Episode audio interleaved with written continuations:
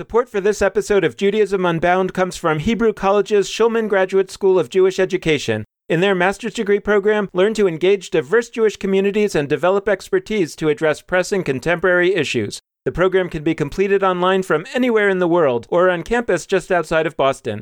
Generous scholarships are available. Learn more and prepare for Passover by downloading the article The Four Neurodivergent Children by Rachel Figura Smith at www.hebrewcollege.edu/unbound. This is Judaism Unbound, episode 164, Going Jewishly. Welcome back, everyone. I'm Dan Libenson. And I'm Lex Rofeberg. And before we get into today's show, we want to make an announcement that we've been teasing for a while, but the time has finally come. We want to announce that we have officially reached the 1 million download mark. So if you downloaded Judaism Unbound last week, you may have been our 1 millionth download, and we thank you for it. 1 million downloads! Start your slow clap, start your engines, start your celebrations, tell your friends, tell your foes, tell everyone, million downloads, it's happened. Now, I want to tell you a little bit about what we've got planned up ahead. We're going to announce more next week, but just to tease that a little bit, you should know that we are planning a party and you're invited. It's going to be a party online. We're going to tell you the final date next week. We're expecting to have a lot of our past guests and a lot of our listeners all being on Zoom at the same time in some fashion and doing something together, which we will figure out, but it'll be fun. And it's going to take place sometime during Passover We'll let you know for sure next week. Yes, we are figuring out as we speak, as Dan said, in the spirit, the eternal spirit of Judaism Unbound, where we figure out as we go. But it's going to be awesome. We're encouraging party hats, wearing, uh, cake bringing. Unfortunately, we can't share it through our various screens, but like BYO cake for sure. Um, we're gonna have fun, and yeah, like Dan said, we're gonna have some guests from the past that are gonna join us. You who are joining as listeners, and we'll be there too. And some of it will be sort of sketched out and planned, but a lot of it will just be hanging out and a chance for us to be in touch as hosts, as listeners, as guests, as all of the above, depending on the day. So, more on that next week. And now let's turn to today's show. Our guest today is Leon Wiener Dow. He is the author of the 2018 Jewish Book Award winning book called The Going A Meditation on Jewish Law. We're going to get into the meaning of that whole title a lot during today's episode, but suffice it to say that it's an interesting exploration of the concept that in Hebrew is called halacha and in English is often translated as Jewish law, but we're going to discuss whether or not that's the best translation. The other way to translate it is to say the going or the path, and that's really the question that this book gets into. Leon Wiener Dow is a research fellow at the Shalom Hartman Institute in Israel and also teaches at the secular yeshiva in Tel Aviv called Bina. Leon Wiener Dow has rabbinical ordination from Rabbi Professor David Hartman and also a PhD in philosophy from Bar Ilan University. We've been thinking for a long time, and we're going to think a little bit more in the weeks ahead about what is a Jewish way? What is the way that all of the ideas that we've talked about over the course of the show can kind of fold in, or should they, into some kind of path, some kind of particular Jewish way or Jewish going of doing things? And we're excited to launch that exploration with today's interview. So, Leon Wiener Dow, welcome to Judaism Unbound. It's so great to have you. Thank you very much for having me. It's a pleasure to be here. Well, let's jump right into your book. I want to actually start with the title because, in a way, the title gets to this question of what are we even talking about when we talk about halacha. And it, what's interesting to me is that uh, initially, when I was thinking about this, I thought, well, the title of your book is The Going. And so, in a way, you're translating it differently from the typical translation of Jewish law.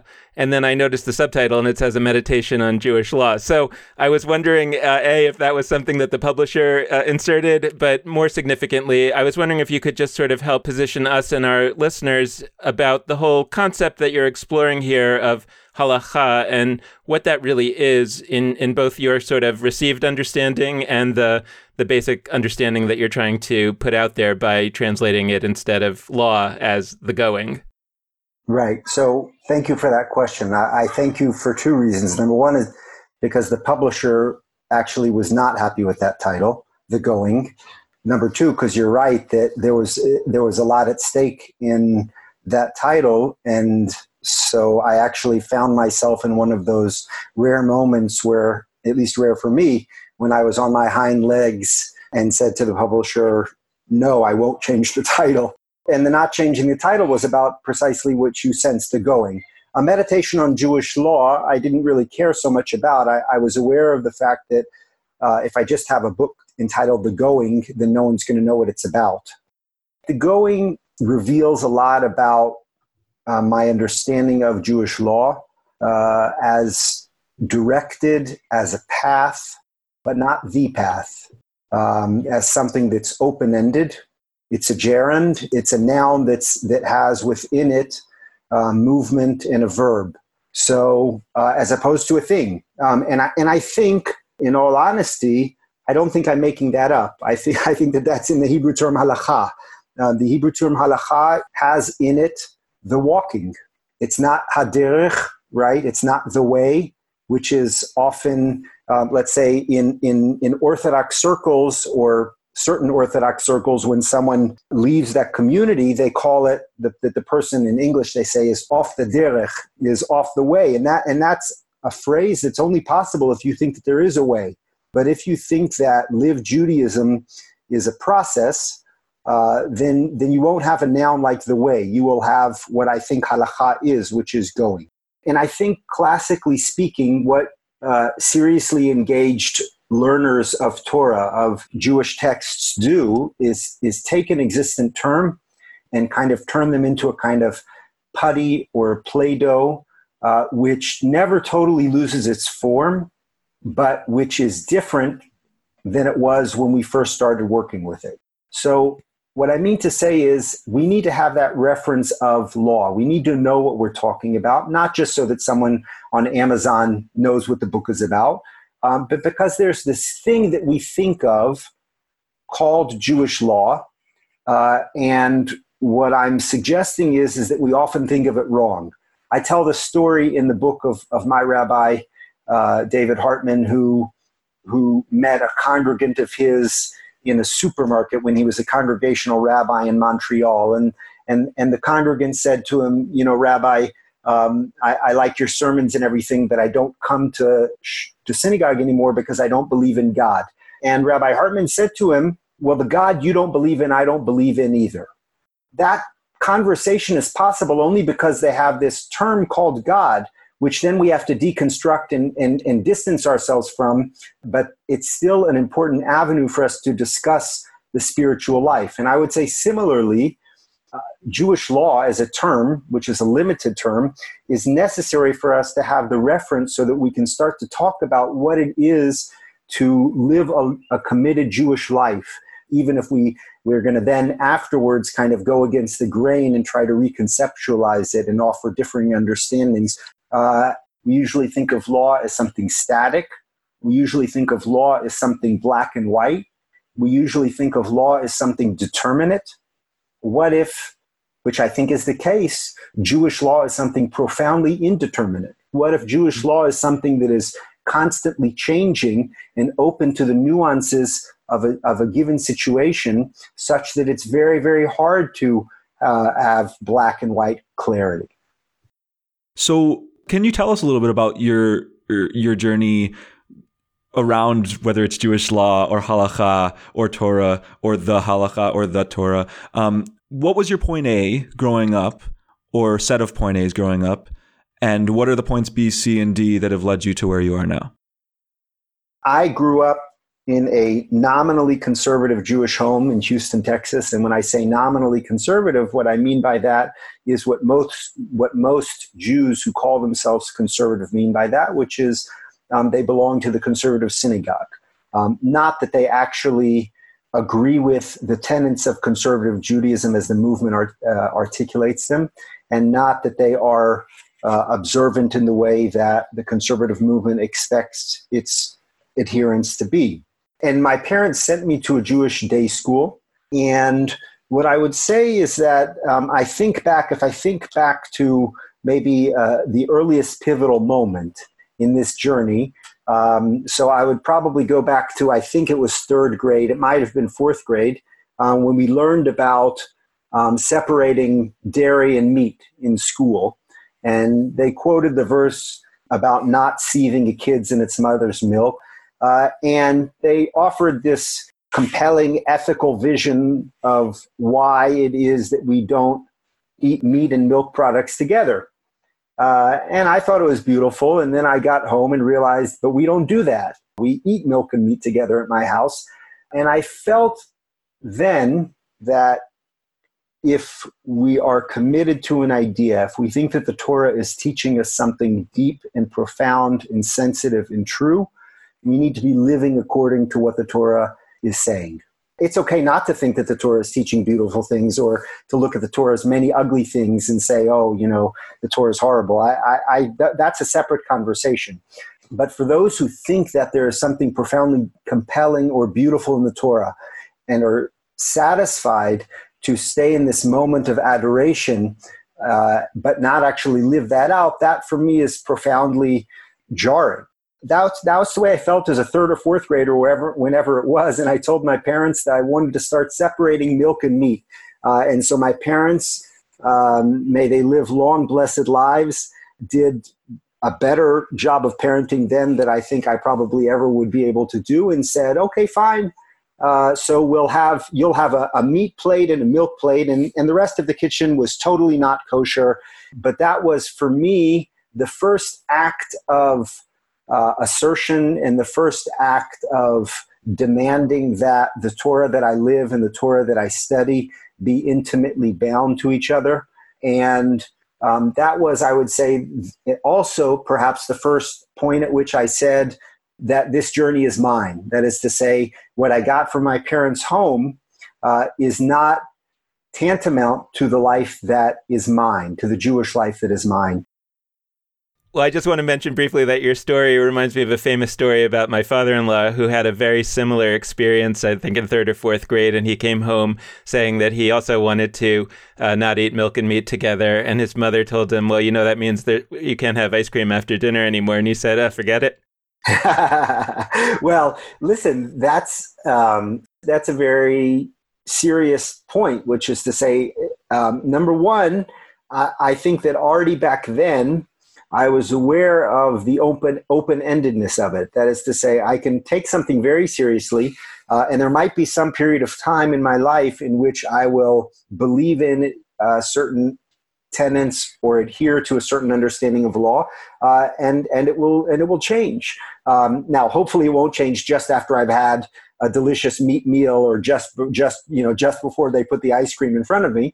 Um, but uh, but but it but it but it's open ended in in a serious way. The the other way um, in which it's in which it's a serious story, even though it's it's it's obviously a funny story, is that um, I think that there is a way in which uh, the the rigor of uh, halachically lived life has a lot to do with making uh, what we would call aware choices um, and not choices which are a function of comfort. That is to say, we, I orient myself, I orient my life, I orient my choices around something, not in order to make my life more difficult, but certainly I won't choose something only because it's easier. You might limit yourself in terms of your own pleasures, your immediate pleasures, uh, because you think that there's something deeper at stake closes with the word steak. There's something poetic about that. Thank you, Lex. I appreciate it. Yeah. Um, while we're sharing stories, I've got one myself around meat and dairy um, that I think that I think and hope will add to this. Um, I um, it wasn't as early as third or fourth grade. I had no consciousness of meat and dairy questions in third or fourth grade. Um, but in high school, I started to hear about these questions of meat and dairy, and I think I did first hear about the Torah verse either late in high school or early in college. And my reaction, so and, and I've and I'm familiar with some of the understandings about how this is a way of showing compassion for an animal, who, like for a mother and its relationship with the child, and et cetera, et cetera. And my reaction was very different. Um, my reaction was okay. I see this. There is power in this, um, and and it speaks deep to me. Um, why on earth are we separating milk from a cow from animals that are not cows. Like, why on earth would that be a logical conclusion? And so, what I'm get, and so for me, I, if I ever were faced with the situation where I did in fact have in front of me milk from an animal and meat of the same animal that there's reason to even think possibly they're in the same family, um, I would I would consider that situation different. But what I'm getting at is you didn't only buy into that verse when you decided to separate meat and dairy. You actually, and I'm not saying this as a value judgment, I'm just saying descriptively, you didn't only say, oh, I see power in the way this verse was taught to me, and I'm going to apply it to my life. You took on for yourself a whole set of other interpretive ideas that have been built on that verse for centuries and centuries and centuries that's that different people could argue either are or aren't direct follow-ups direct results of that interpretation so this i'll turn it into a question now um, but what i'm getting at here is um, there's sort of a question for me of the halacha um, you use the phrase the halacha in your book a decent amount, but you also use occasionally halacha without the word the. Um, Dan asked about the word going. I'm now on the word the, the other word of your title. Um, and I think that that distinction is important because one suggests that there is a halacha, a system that, you know, if you think this certain thing about the text in the Bible about meat and dairy, that like you're sort of buying into a whole set of interpretations around that that have come for many, many centuries. But there's also some people who, who espouse the idea that halacha could be more about a personalized, individualized way of relating to things that would still be built on deeply following the impulse that X or Y is true, like you talked about, not ignoring that and having the ice cream after dinner. But but what what could we make of this? What what could we make of this distinction between the halacha and halacha? Great. So that's that's a very very interesting question. What um, if I go back to the example that you gave, um, which I think is a great example? Why why would I not uh, drink milk with my chicken? The milk is from the from the cow, and the chicken is chicken. Um, and and the biblical verse is about not seething a kid in its mother's milk. Um, there's a halachic discussion about why we do that, and the uh, takeaway of it is that Rashi misunderstood something. The great Rashi, the great 11th century commentator in France, uh, and therefore, out of deference to Rashi, we continue to separate milk and meat across the board. Now that's crazy at some level, right? Um, because it makes no sense. If we're if we, it makes no sense if what we think is at stake in observing that biblical verse or our understanding of how to act out that biblical verse is some kind of quote unquote correct understanding of a biblical verse. That's not what's at stake.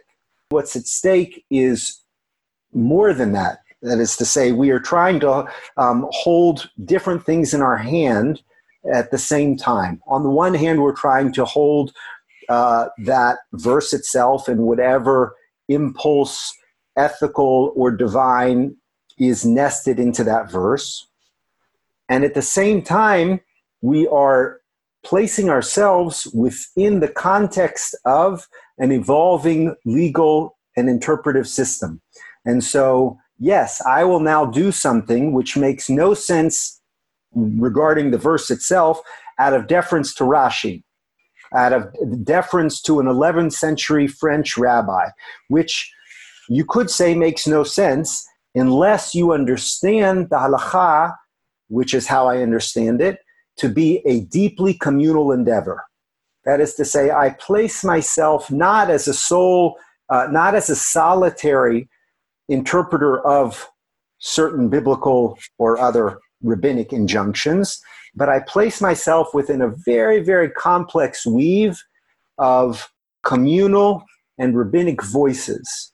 That doesn't mean that I'm going to be bound in some kind of static way to, to an earlier interpretation of a verse, which I think is either outdated or morally problematic, but it does mean that I'm going to be attentive to it and aware that the way that I respond is going to have to take into account my beholdenness to both the verse and to the way that it's been understood by a variety of figures and the way that it's lived out within a communal life. If my best waking hours or my best prayer hours are at 11 a.m., but synagogue is called for 9 a.m., so I'm stuck. That is to say, I am, I am, if I think that prayer is, a, or some aspect of prayer is a communal endeavor, then I'm going to have to work that out because the community bounds me. It binds me and it bounds me, and those go together. And so, in that sense, to get back to your question, uh, which is which is spot on, that the choice of the word the halacha or the going is not uh, a haphazard choice. That is to say, I, I think that within the halacha there are lots of voices. I think that within the halacha there are delicious tensions. There are uh, acts of pulling in different directions. There are uh, opportunities for holy disobedience, but that still takes place within something that I would call the halacha because it is something which has a communal reference. And um, and a halacha would only, that would be the privatization of halacha. And if there's one thing that I think that uh, halachic life insists upon, it's that uh, the religious life cannot be fully privatized. There's so much in what you're talking about that I want to return to, uh, particularly that, of course, it's uh, leading us to a meditation on our own name of Judaism Unbound, but uh, we might, might want to save that for a part two.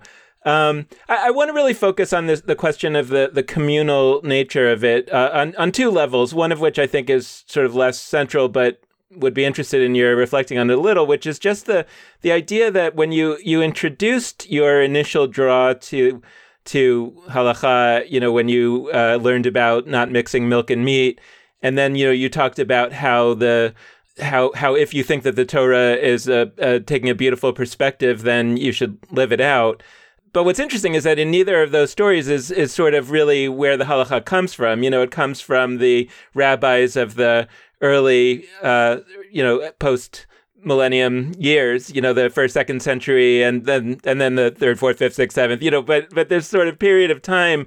Uh, which was kind of a, a, reimagination of Judaism that was inspired by, tied to, etc., the Torah, but in many cases departs from it quite significantly. So, in some ways, the question is is it really true to say that what is being lived out by communities that live the halacha, that live in a sort of more uh, formalized Jewish manner, that they're actually living out the, the, the principles of the Torah?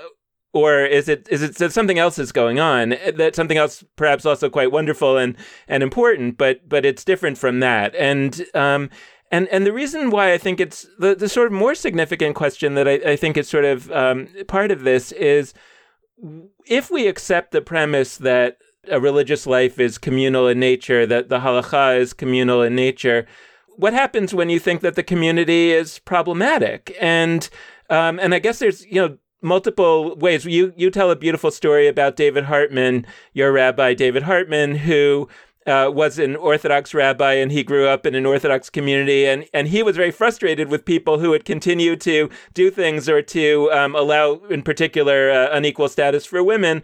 And um, you know, he was like, just, you got to just start doing what you think is right.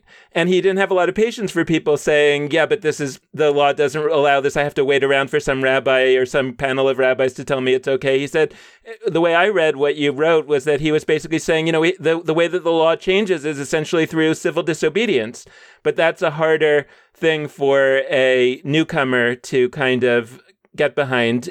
And in part, because a newcomer is kind of like an immigrant and this is the other piece that I, I think is is part of this is that most Jews today are functionally immigrants to the halacha if they're going to have any relationship with it whatsoever. And when I think of immigrating, which I sometimes do these days, honestly, and I would think like, where would I want to immigrate to?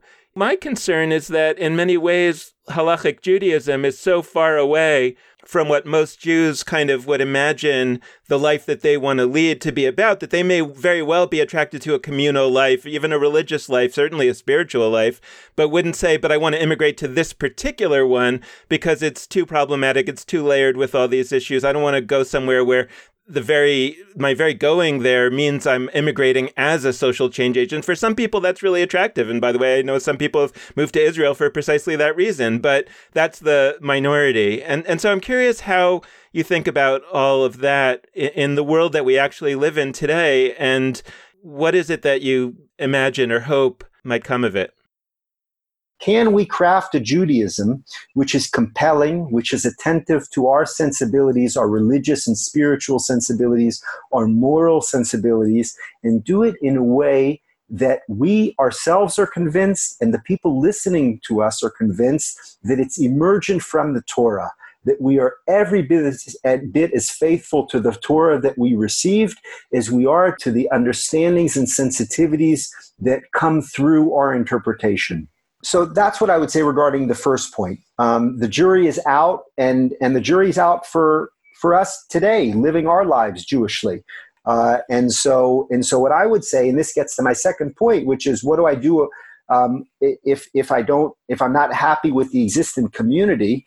Um, so I would quote uh, Michael Walzer, uh, the political philosopher Michael Walzer, uh, who in a in a delicious book called Interpretation and Social Criticism. Uh, and it's delicious because he writes so beautifully, and it's delicious because it's very thin as well, uh, and it's very deep. So he says, when our country behaves badly, it's still ours to criticize, and perhaps especially so. I operate under the assumption, whether it's talking about Trump's America or Netanyahu's Israel or the halacha, that if I'm not happy with one of that, uh, with one of the communities which I'm a part of, um, I can pretend that I'm not a part of it. I could pretend like it's not mine. I could pretend, I can try to sever contact with it. Um, but I think that that's shirking responsibility. I think that what it is to be a responsible member of a community is to say, uh, yes, that's the community that I'm a part of. That's the community that I was born into. Uh, and uh, it's especially mine to criticize if I disagree with it. Now, that brings us to the third point of what, what was in your question, which is well, if I'm coming from the outside, why would I come in? Why would I join? Why? Um, and here, what I would say is the rabbis of the Talmud were deeply aware, and I quote this story from um, the tractate of Brachot in the Babylonian Talmud, where um, uh, where three rabbis follow their own teachers into the bathroom and into the bedroom, and they want to see how their teachers are living their lives in the most intimate of spaces. And when the teacher discovers that their student has followed them into those intimate spaces, they say, What are you doing here? And the, and the student responds without blinking an eye, That's Torah, and I want to learn. Um, and so, what I would say is, nestled in that story is the idea that the true meaning of Torah, and I would and I would say the true meaning of a halachic life is the way that it's being lived out. And if the way that my halachic life is being lived out is not enticing to someone, then that's my failure. It is the job of people who are living committed halachic lives to live in a way that someone looking on it from the outside says, wow, that is a compelling way of life. The way that that person is living their lives is a plausible and compelling religious life.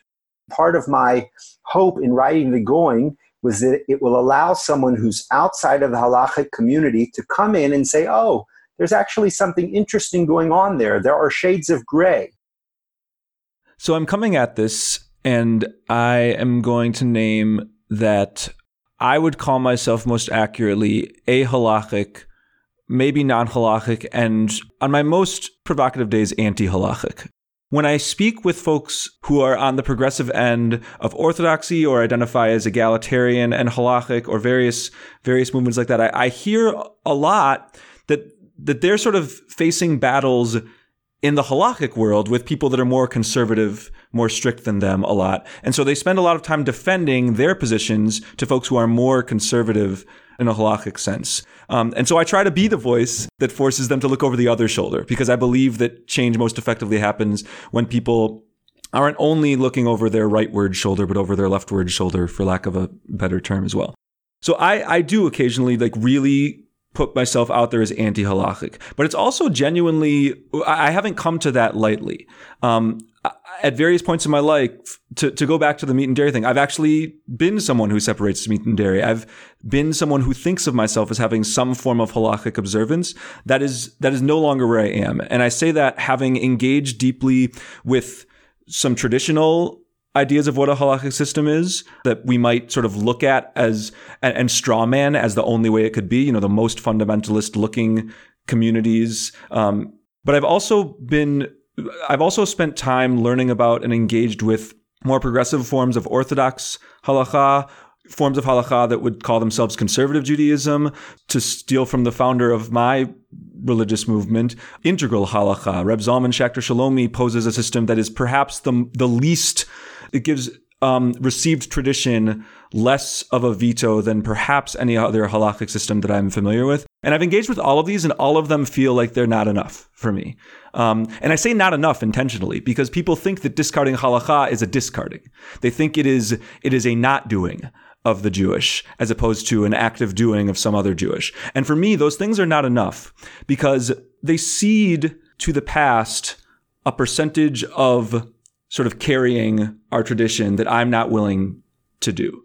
Um, and it's not that they all cede 100. I don't want to strawman. It's not that like halacha gives 100% of the voice to the past. It's not that everybody just receives what they're told and automatically does it. But the line that is drawn and, and the percentage, the weight that is given to receive tradition is just more than I'm comfortable with. And I even would apply that, by the way. There are, there are folks more and more even in the reform world that think of what they're doing as as a form of halacha, although very, very different in many ways. I even would target target this to them because ultimately, for me, um, I'm thinking about the Spike Lee movie title, "Do the Right Thing." Like ultimately, a system that doesn't boil down to do the right thing without almost any caveats is is very hard for me. And and I do find that it's different depending on the movement, but there's different areas, whether it's gender in some Orthodox spaces, whether it's sexuality in some different Orthodox spaces, whether it's, uh, I mean, all sorts of issues, intermarriage, et cetera, et cetera. Like there's these issues where the goalposts are different depending on which context we're in, but people are answering the question, what do we do about X issue? Not with, I think this is the right thing to do, but with, this is, this is ultimately what I've received it's, it doesn't work for me. At a certain point, I felt sad about that, and I wanted there to be an alternate halacha. But at this point, I don't think I do. And so, I guess I'd I'd I'd love to hear from you, to someone like me, and to others like me. Why should like if if our framework is ultimately do the right thing, does halacha lend itself to that? Am I wrong? How should I how should I more effectively think about this? I think you're thinking about it perfectly. Let me give what I think is the internal answer that the halacha gives and let me give what I think is a is a is a helpful um, externally viewed uh, answer. The internal answer I think that the halacha gives is a verse from Psalms, which is then quoted by the Talmud in the Tractate of Brachot. In the Hebrew is et lasot lashem It's a time to act for God. You must violate the Torah. What that means is that there are times when out of loyalty to the system, you have to disregard existent practice. That, I would argue, is a principle within the halachic system. Now, it's obviously, for reasons that doesn't take a long time to understand, a very dangerous principle to espouse. Because every time that I think something is wrong, I'm likely to say, oh, I now need to disregard the halachic system uh, I now need to act out of loyalty for God. And some of Judaism's greatest crises had been born of people who hear God's call. Uh, and so the halachic system as a system tends to be very conservative with a small c in order to resist those kinds of dangerous uh, voices. But um, I, I promised an internal and also an external. What I would say, externally speaking, is precisely because of what we talked about before, which is that the halacha is fundamentally a communal endeavor. Precisely because of that, what the system does has to take into account what Lex is doing. If you run off and disregard the system because it's oppressive or because it's um, because it's misguided morally, so we can say we, and I'm talking about stereotypically about those of us who stay within the confines of the system. We can say, oh, Lex, Lex is not living his life halachically. But ultimately, and the rabbis were aware of this, all of Jewish living ultimately affects the halacha. If most Jews are not keeping the halacha, then we have to reconceptualize how we understand what halacha is. Rabbi David Zvi Hoffman, uh, German rabbi uh, of the 19th century, says when he's, when he's asked whether he should dismiss the testimony of Jews who do not keep the Sabbath, because, because in classic rabbinic literature, that defined what testimony was accepted in a Jewish court of law. And the reason for that is because that was what was considered or definitive of an upstanding member of the Jewish community. And Rabbi David Zvi Hoffman says that's no longer what defines someone who's a part of the Jewish community. And so, therefore, the halacha needs to recast and reconceptualize what the requirements are for valid testimony. What that means is that he was attentive to the fact, something that comes up very clearly in early rabbinic literature, which is that the rabbis can't enact halachic law which most of the Jewish people don't keep. Those people who are consciously making a choice to live outside of the confines of the halacha are doing what they need to be doing, which is saying no to the system and pulling the system in a different way. Don't change a single thing that you're doing, the halacha and as a system the halacha as it's articulated by its proponents and its and its mouthpieces have to take into account the committed jewish life that you're living and i would want to say not not being paternalistic um, but but actually by forcing me as someone who's committed halachically to be attentive to, to what you're articulating i would want to say no you're living halachic life but you're pulling in a different direction I'm just thinking a lot about uh, maybe this connects to what you're talking about. You know, I've been thinking a lot about Marie Kondo and the whole idea of tidying up. And what's interesting to me about Marie Kondo's system is that it actually is a halacha. It is a system. She has a very particular way that you need to go through your house in order to tidy it properly. But then the what you're doing is very individual. You know, it's about what sparks joy for you. So, so in a way, it seems like it's anti-halachic, but it's actually very halachic. Um, I'm really struggling with, you know, I guess it's going back to my question about immigration. Is that you know, there's a way in which we as Jews are born into this, although many of us who are Jews today were not born into it, uh, whether we weren't born as Jews or we weren't born as uh, halachic Jews. And so it, it, it has to be a choice. And so it doesn't even feel like it's specifically unattractive. Like it's like, oh, this is terrible. I wouldn't. Why would I want to do this? Although there are elements of that. It's more that it's it's that some of the values that are so absolutely fundamental to me and I think to the community in which I live of of Jewish people and also not Jewish people, but the the, the deepest values seem to be values that the halacha as currently constituted is is not aware of, is not is not focused on. And that's that's the issue to me. And it feels like, yeah, could that be changed? Perhaps, where my struggle is is that I think it could be probably better and more easily rebuilt from outside the system than changed from within. And and I guess that that's where I think Lex and I are in a little bit of a different place because I think that Lex is saying, you know, I'm not I'm not really into this idea of a halacha and I'm saying I'm really into it. I just think it needs to be rebuilt from the outside. I can only commend the struggle um, I can I, I can't only commend it. I actually identify with the struggle, uh, despite the different places that you and I find ourselves in relation to the halachic world. What I would say is. I previously in our conversation referred to what I think is a fundamental principle of the halacha that religiosity or a religiously committed life is fundamentally communal uh, in nature. So I'll add now a second core halachic principle, which is that every single detail of your life matters. Now, that means that everything that we put in our body matters. And that means that every word that we utter out of our mouth matters. The halakha, now, the halakha, you are right to be disgruntled with the halachic system in the sense that there are certain areas of life which the halacha has done a good job of, of paying lots of attention to. The halacha does a good job of paying lots of attention to the minutia of prayer life. The halacha does a good job of paying attention to the way that we speak about other people. But the halacha has not done a good job of paying attention to human beings' impact on the environment. I think that it's, it's clear, not only do I think, it's clear to me that the way that I live my life in terms of using and consuming goods, whether they are animals or whether they are paper goods, whether it's water, the halacha has to have something to say about that. And what I would say is, is that the halacha's overarching statement is beautiful and encouraging, which is that every single aspect of my life, every single action, every single discrete act of my life is of significance, is of religious moment.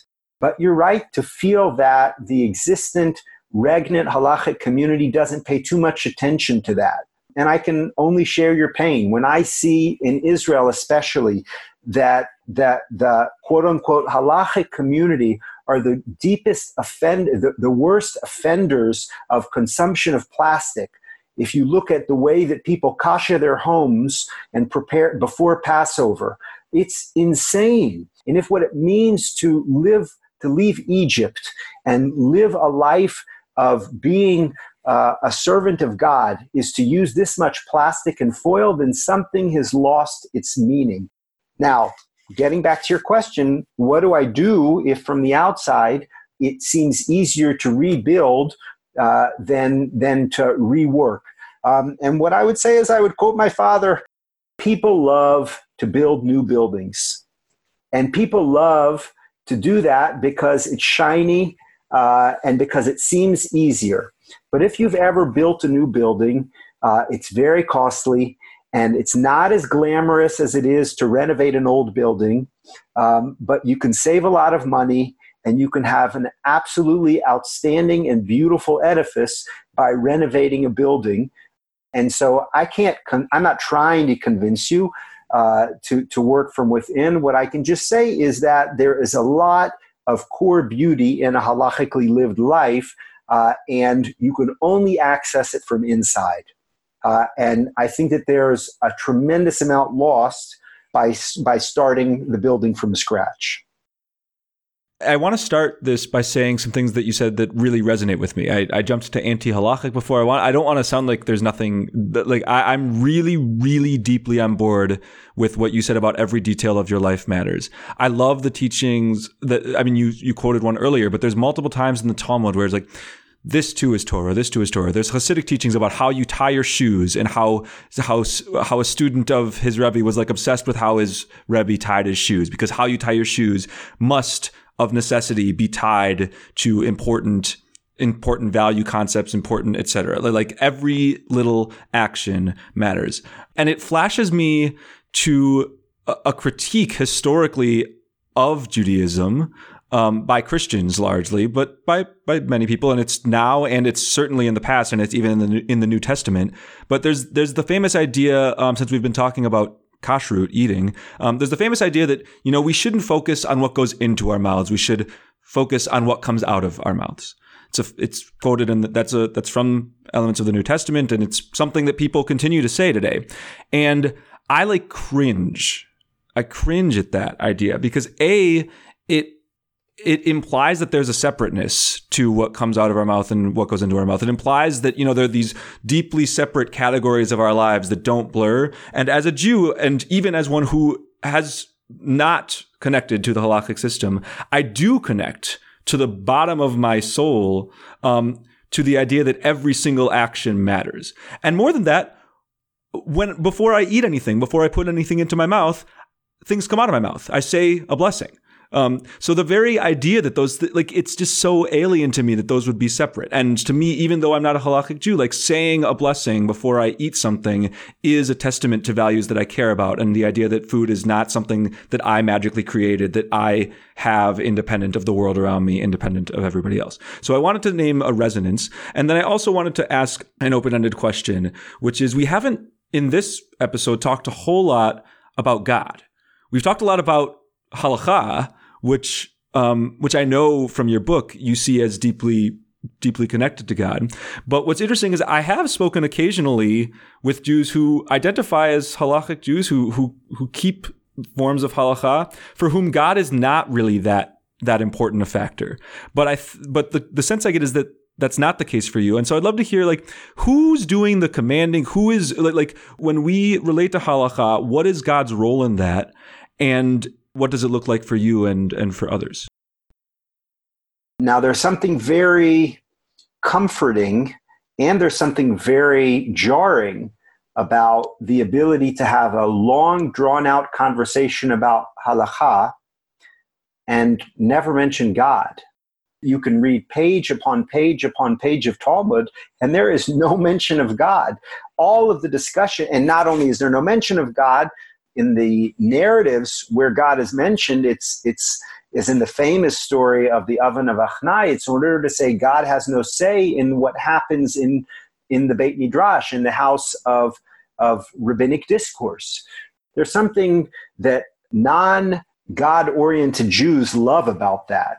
Um, there's something enthralling. Oh, fantastic. How wonderful the Talmud is that it opens up the possibility of being an engaged Jew and not believing in God or not wanting to bring God into the discourse. And that's true, um, but that's only possible because the whole halachic discourse is deeply, deeply seeped by the divine.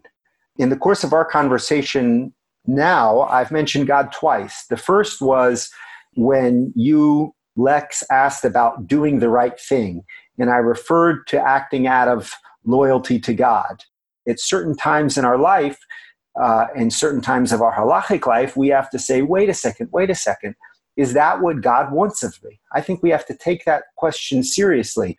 Or, Dan, when you earlier asked about possibly rebuilding system rather than working from within, and I, and I gave the example of the, the halachic Jews who you know, use all of this uh, plastic and foil uh, in, in, preparation for Passover. And if I said, if that's what it means to leave Passover and, and be a servant of, of the divine, then there's something misguided. So I think that um, any responsibly lived halachic life has to realize that I'm living my life out of deep service to the divine.